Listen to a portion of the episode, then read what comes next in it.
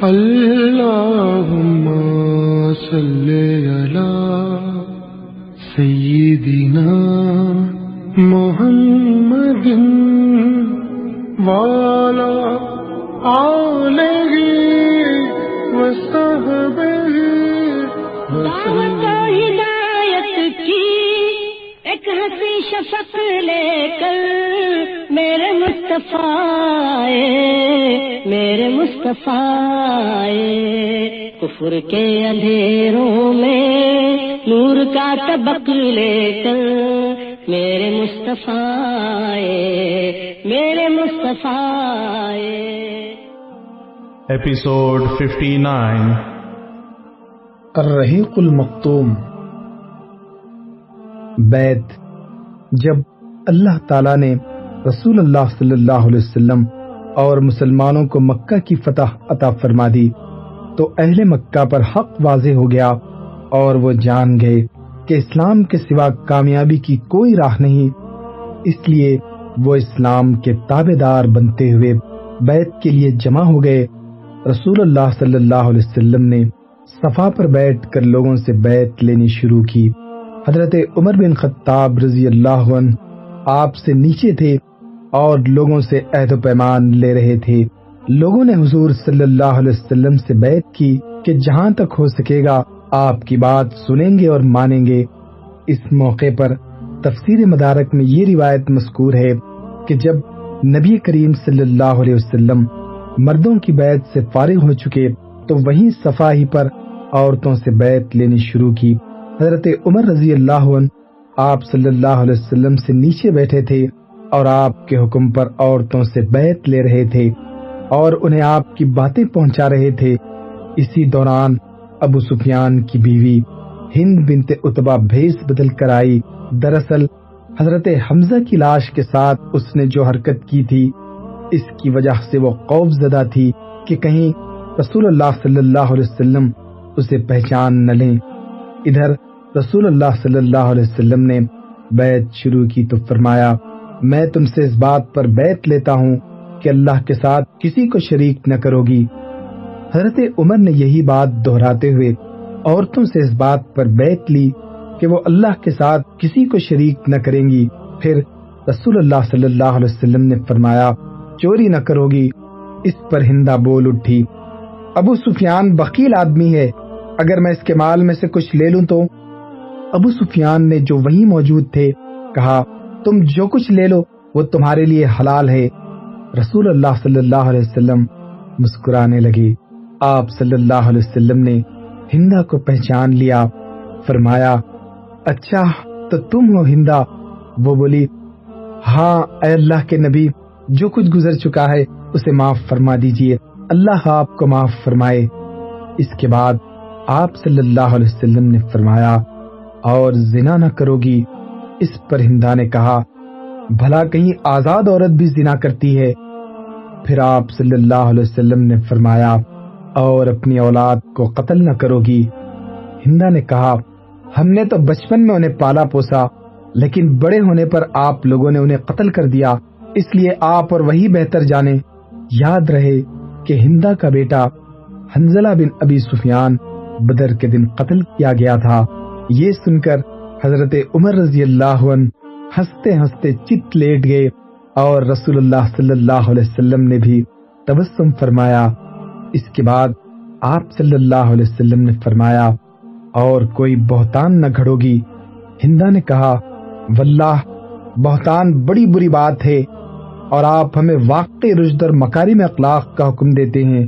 پھر آپ صلی اللہ علیہ وسلم نے فرمایا اور کسی معروف بات میں رسول کی نافرمانی نہ کرو گی ہندا نے کہا، اللہ کی قسم، ہم اپنی اس مجلس میں اپنے دلوں کے اندر یہ بات لے کر نہیں بیٹھی ہیں کہ آپ کی نافرمانی بھی کریں گی۔ پھر واپس ہو کر ہندا نے اپنا بت توڑ دیا۔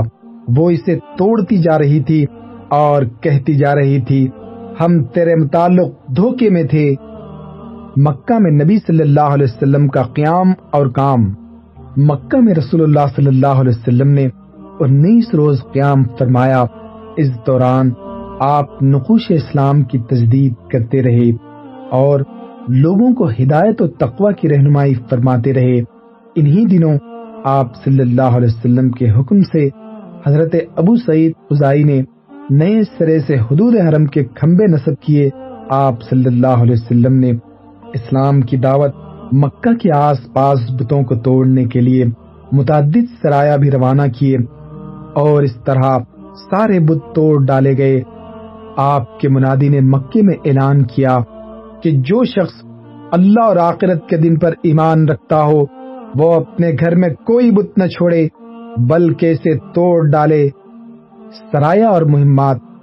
نمبر ایک، فتح مکہ سے یکسو ہو جانے کے بعد رسول اللہ صلی اللہ علیہ وسلم نے پچیس رمضان آٹھ ہجری کو حضرت خالد بن ولید رضی اللہ عنہ کی سرکردگی میں عزا کے انحرام کے لیے ایک سریہ روانہ فرمایا۔ عزا نقلہ میں تھا۔ قریش اور سارے بنو کنانا اس کی پوجا کرتے تھے اور یہ ان کا سب سے بڑا بت تھا۔ بنو شیبان اس کے مجاور تھے۔ حضرت خالد رضی اللہ عنہ نے تیس سواروں کی میت میں نقلہ جا کر اسے ڈھا دیا۔ واپسی پر رسول اللہ صلی اللہ علیہ وسلم نے دریافت فرمایا کہ تم نے کچھ دیکھا بھی تھا؟ حضرت خالد نے کہا، نہیں، آپ صلی اللہ علیہ وسلم نے فرمایا، تب تو درحقیقت تم نے اسے ڈھایا ہی نہیں، پھر سے جاؤ اور اسے ڈھا دو۔ حضرت خالد رضی اللہ عنہ بھپرے ہوئے اور تلوار سوتے ہوئے دوبارہ تشریف لے گئے۔ اب کی بار ان کی جانب ایک ننگی، کالی، پراگندہ سر عورت نکلی۔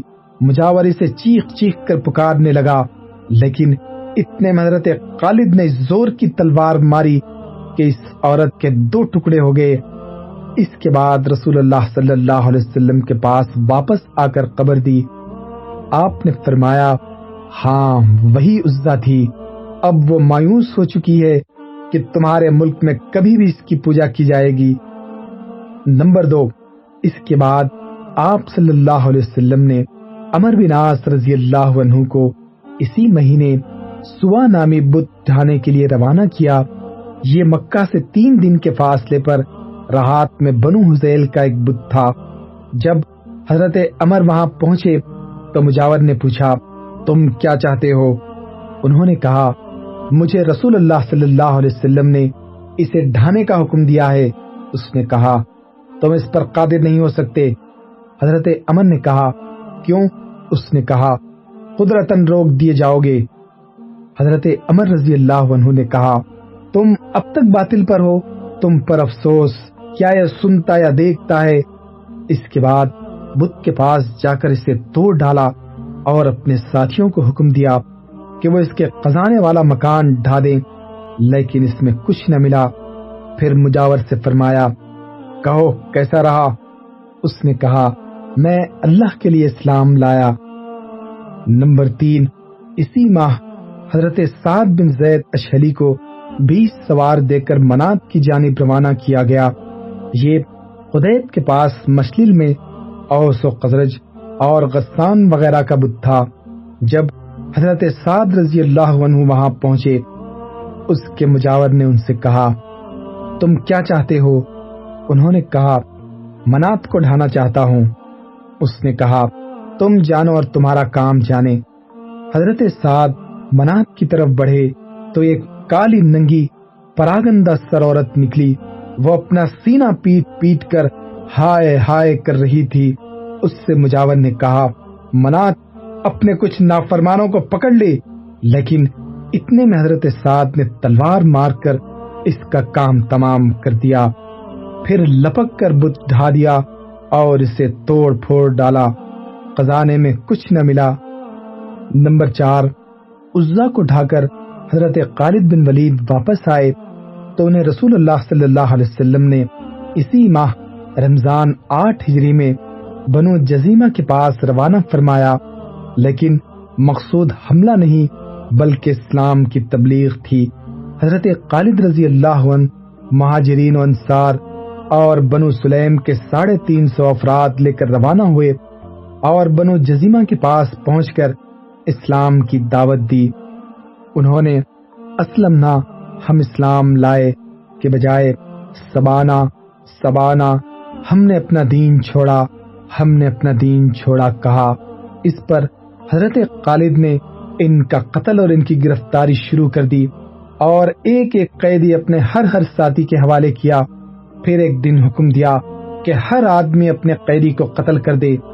لیکن حضرت ابن عمر اور ان کے ساتھیوں نے اس حکم کی تعمیل سے انکار کر دیا۔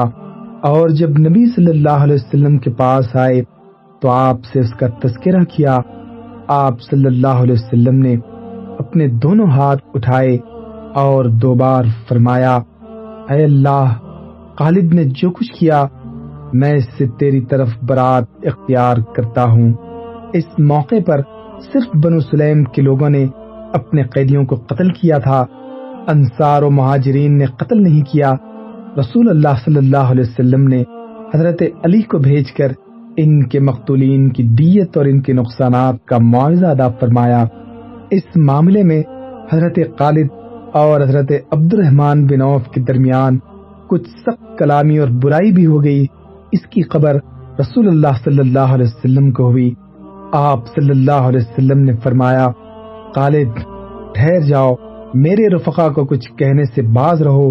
اللہ کی قسم، اگر عہد پہاڑ سونا ہو جائے اور وہ سارا کا سارا تم اللہ کی راہ میں خرچ کرو، تب بھی میرے رفقا میں سے کسی ایک آدمی کی ایک صبح کی عبادت یا ایک شام کی عبادت کو نہیں پہنچ سکتے۔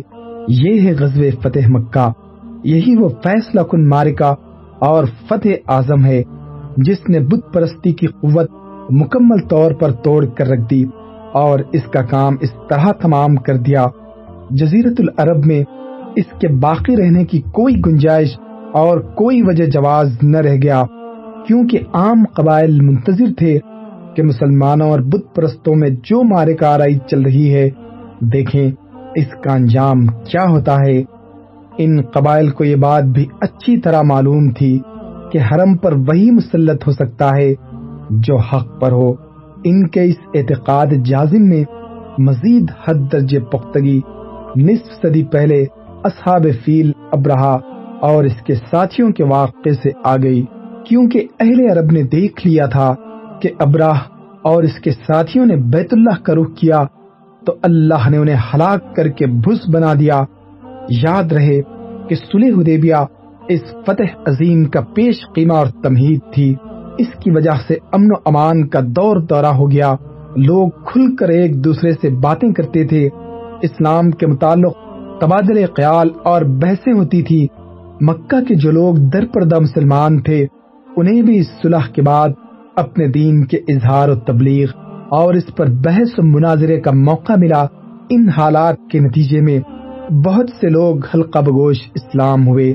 یہاں تک کہ اسلامی لشکر کی جو تعداد گزشتہ کسی غزوے میں تین ہزار سے زیادہ نہ ہو سکی تھی، اس غزوے فتح مکہ میں دس ہزار تک جا پہنچی۔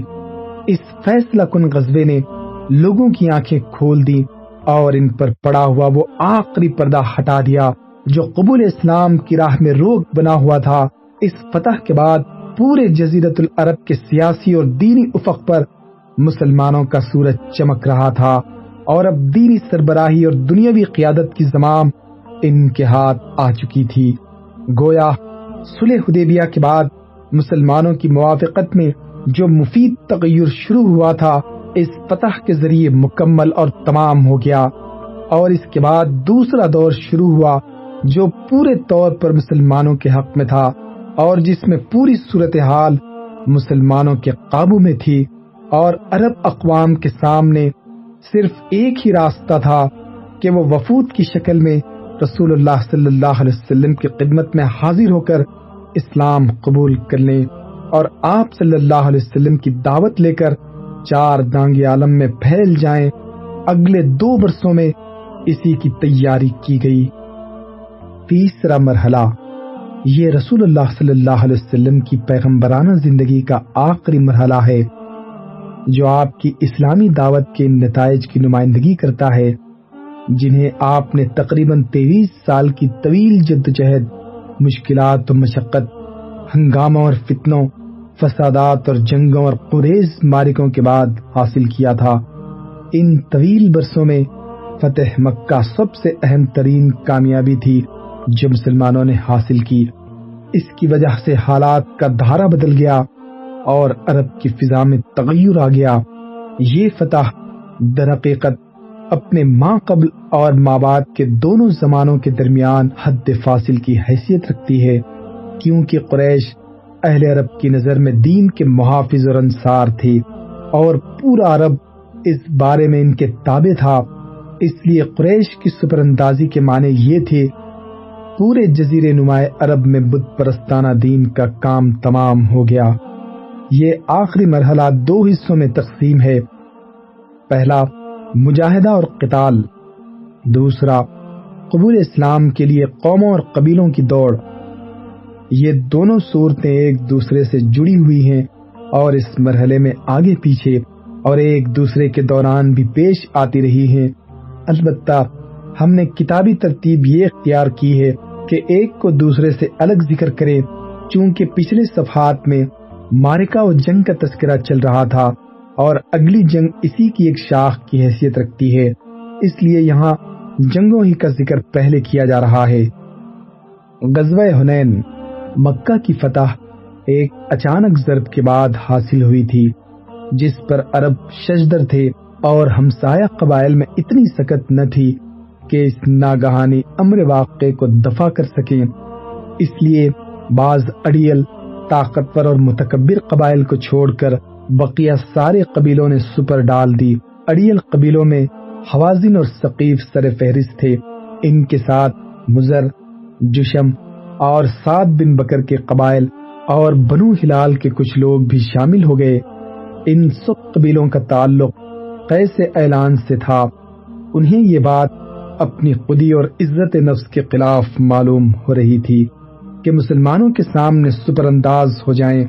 اس لیے ان قبائل نے مالک بن اوف نصری کے پاس جمع ہو کر طے کیا کہ مسلمانوں پر یلغار کی جائے۔ دشمن کی روانگی اور اوتاس میں پڑاؤ۔ اس فیصلے کے بعد مسلمانوں سے جنگ کے لیے ان کی روانگی عمل میں آئی۔ تو جنرل کمانڈر مالک بن اوف ان کے ساتھ ان کے مال مویشی اور بال بچے بھی ہانک لایا اور آگے بڑھ کر وادی اوتاس میں قیمہ زن ہوا۔ یہ ہنین کے قریب بنو حوازن کے علاقے میں ایک وادی ہے، لیکن یہ وادی ہنین سے علیحدہ ہے۔ ہنین ایک دوسری وادی ہے جو ظلمجاز کے بازو میں واقع ہے۔ وہاں سے عرفات ہوتے ہوئے مکے کا فاصلہ دس میل سے زیادہ ہے۔ ماہر جنگ کی زبانی سپہ سالار کی تقلید اوتاس میں اترنے کے بعد لوگ کمانڈر کے پاس جمع ہوئے۔ ان میں درید بن سما بھی تھا۔ یہ بہت پورا ہو چکا تھا اور اب اپنی جنگی واقفیت اور مشورے کے سوا کچھ کرنے کے لائق نہ تھا۔ لیکن وہ اصلاً بڑا بہادر اور ماہر جنگجو رہ چکا تھا۔ اس نے دریافت کیا، تم لوگ کس وادی میں ہو؟ جواب دیا اوتاس میں۔ اس نے کہا یہ سواروں کی بہترین جولان گاہ نہ پتریلی اور کھائی دار نہ بھر بھری نشیب۔ لیکن کیا بات ہے کہ میں اونٹوں کی بلبلاہٹ گدوں کی ڈھنچ، بچوں کا گریا اور بکریوں کی ممیاہٹ سن رہا ہوں؟ لوگوں نے کہا، مالک بن اوف فوج کے ساتھ ان کی عورتوں، بچوں اور مال مویشی بھی ہانک لایا ہے۔ اس پر درید نے مالک کو بلایا اور پوچھا کہ تم نے ایسا کیوں کیا ہے؟ اس نے کہا، میں نے سوچا کہ ہر آدمی کے پیچھے اس کے اہل اور مال کو لگا دوں تاکہ وہ ان کی حفاظت کے جذبے کے ساتھ جنگ کریں۔ دریت نے کہا، اللہ کی قسم، بھیڑ کے چرواہے ہو، بھلا شکست کھانے والے کو بھی کوئی چیز روک سکتی ہے۔ دیکھو، اگر جنگ میں تم غالب رہے تو بھی مفید، تو محض آدمی ہی اپنی تلوار اور نیزے سمیت ہوگا۔ اور اگر شکست کھا گئے تو پھر تمہیں اپنے اہل اور مال کے سلسلے میں رسوا ہونا پڑے گا۔ پھر درید نے بعض قبائل اور دوسرے سرداروں کے متعلق سوال کیا اور اس کے بعد کہا، اے مالک، تم نے بنو حوازن کی عورتوں اور بچوں کو سواروں کے حلق میں لا کر کوئی صحیح کام نہیں کیا۔ انہیں ان کے علاقے کے محفوظ مقامات اور ان کی قوم کی بالا جگہوں میں بھیج دو۔ اس کے بعد گھوڑوں کی پیٹ پر بیٹھ کر بدینوں سے ٹکر لو۔ اگر تم نے فتح حاصل کی تو پیچھے والے تم سے آ ملیں گے۔ اور اگر تمہیں شکست سے دو چار ہونا پڑا، تو تمہارے اہل و عیال اور مال مویشی بہرحال محفوظ رہیں گے۔ لیکن جنرل کمانڈر مالک نے یہ مشورہ مسترد کر دیا اور کہا، اللہ کی قسم، میں ایسا نہیں کر سکتا۔ تم بوڑھے ہو چکے ہو اور تمہاری عقل بھی بوڑھی ہو چکی ہے۔ واللہ، یا تو حوازن میری اطاعت کریں گے یا میں اس تلوار پر ٹیک لگا دوں گا۔ اور یہ میری پیٹ کے آر پار نکل جائے گی۔ در حقیقت مالک کو یہ گوارا نہ ہوا کہ اس جنگ میں دریت کا بھی نام یا مشورہ شامل ہو۔ حوازن نے کہا، ہم نے تمہاری اطاعت کی۔ اس پر دریت نے کہا، یہ ایسی جنگ ہے جس میں میں نہ شریک ہوں اور نہ یہ مجھ سے فوت ہوئی ہے۔ کاش میں اس میں جوان ہوتا، تگ و تاز اور بھاگ دوڑ کرتا، ٹانگ کے لمبے بالوں والے اور میانہ قسم کی بکری جیسے گھوڑے کی قیادت کرتا، دشمن کے جاسوس۔ اس کے بعد مالک کے وہ جاسوس آئے جو مسلمانوں کے حالات کا پتہ لگانے پر معمور کیے گئے تھے۔ ان کی حالت یہ تھی کہ ان کا جوڑ جوڑ ٹوٹ پھوٹ گیا۔ مالک نے کہا، تمہاری تباہی ہو، تمہیں یہ کیا ہو گیا ہے؟ انہوں نے کہا، ہم نے کچھ چتکبری گھوڑوں پر سفید انسان دیکھے اور اتنے میں واللہ ہماری وہ حالت ہو گئی جسے تم دیکھ رہے ہو۔ رسول اللہ صلی اللہ علیہ وسلم کے جاسوس۔ ادھر رسول اللہ صلی اللہ علیہ وسلم کو بھی دشمن کی روانگی کی خبریں مل چکی تھی چنانچہ آپ نے ابو حضرت اسلمی کو یہ حکم دے کر روانہ فرمایا کہ لوگوں کے درمیان گھس کر قیام کریں اور ان کے حالات کا ٹھیک ٹھیک پتہ لگا کر واپس آئیں اور آپ کو اطلاع دیں۔ تو انہوں نے ایسا ہی کیا۔ رسول اللہ صلی اللہ علیہ وسلم مکہ سے حنین کی طرف سنیچر چھ شوال آٹھ ہجری کو رسول اللہ صلی اللہ علیہ وسلم نے مکہ سے کوچ فرمایا، آج آپ کو مکہ میں آئے ہوئے انیسواں دن تھا، بارہ ہزار کی فوج آپ کے ہمرکاب تھی، دس ہزار وہ جو فتح مکہ کے لیے آپ کے ہمراہ تشریف لائی تھی اور دو ہزار باشندگان مکہ سے جن میں اکثریت نو مسلموں کی تھی، نبی صلی اللہ علیہ وسلم نے سفان بن امیہ سے سو زرہ میں آلات و اوزار ادھار لی اور اتاب بن اسید کو مکے کا گورنر مقرر فرمایا۔ دو پہر بعد ایک سوار نے آ کر بتایا کہ میں نے فلاں اور فلاں پہاڑ پر چڑھ کر دیکھا، تو کیا دیکھتا ہوں کہ بنو حوازن چیٹ پیٹ سمیت آگے ہیں۔ ان کی عورتیں، چوپائے اور بکریاں سب ساتھ ہیں۔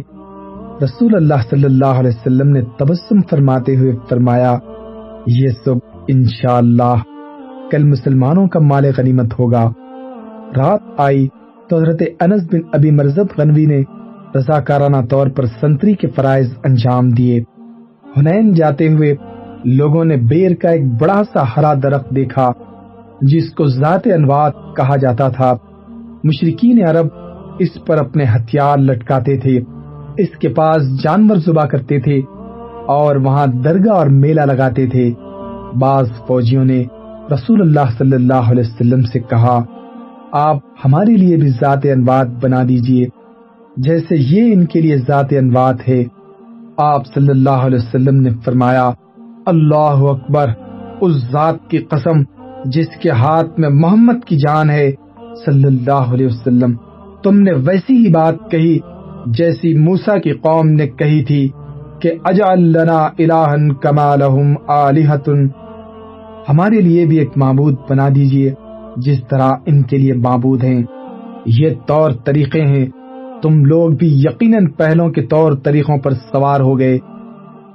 اسنائے راہ میں بعض لوگوں نے لشکر کی کثرت کے پیش نظر کہا تھا کہ ہم آج ہرگز مقلوب نہیں ہو سکتے اور یہ بات رسول اللہ صلی اللہ علیہ وسلم پر گراں گزری تھی۔ صلی علی محمد والا آلہ وسلم اللہم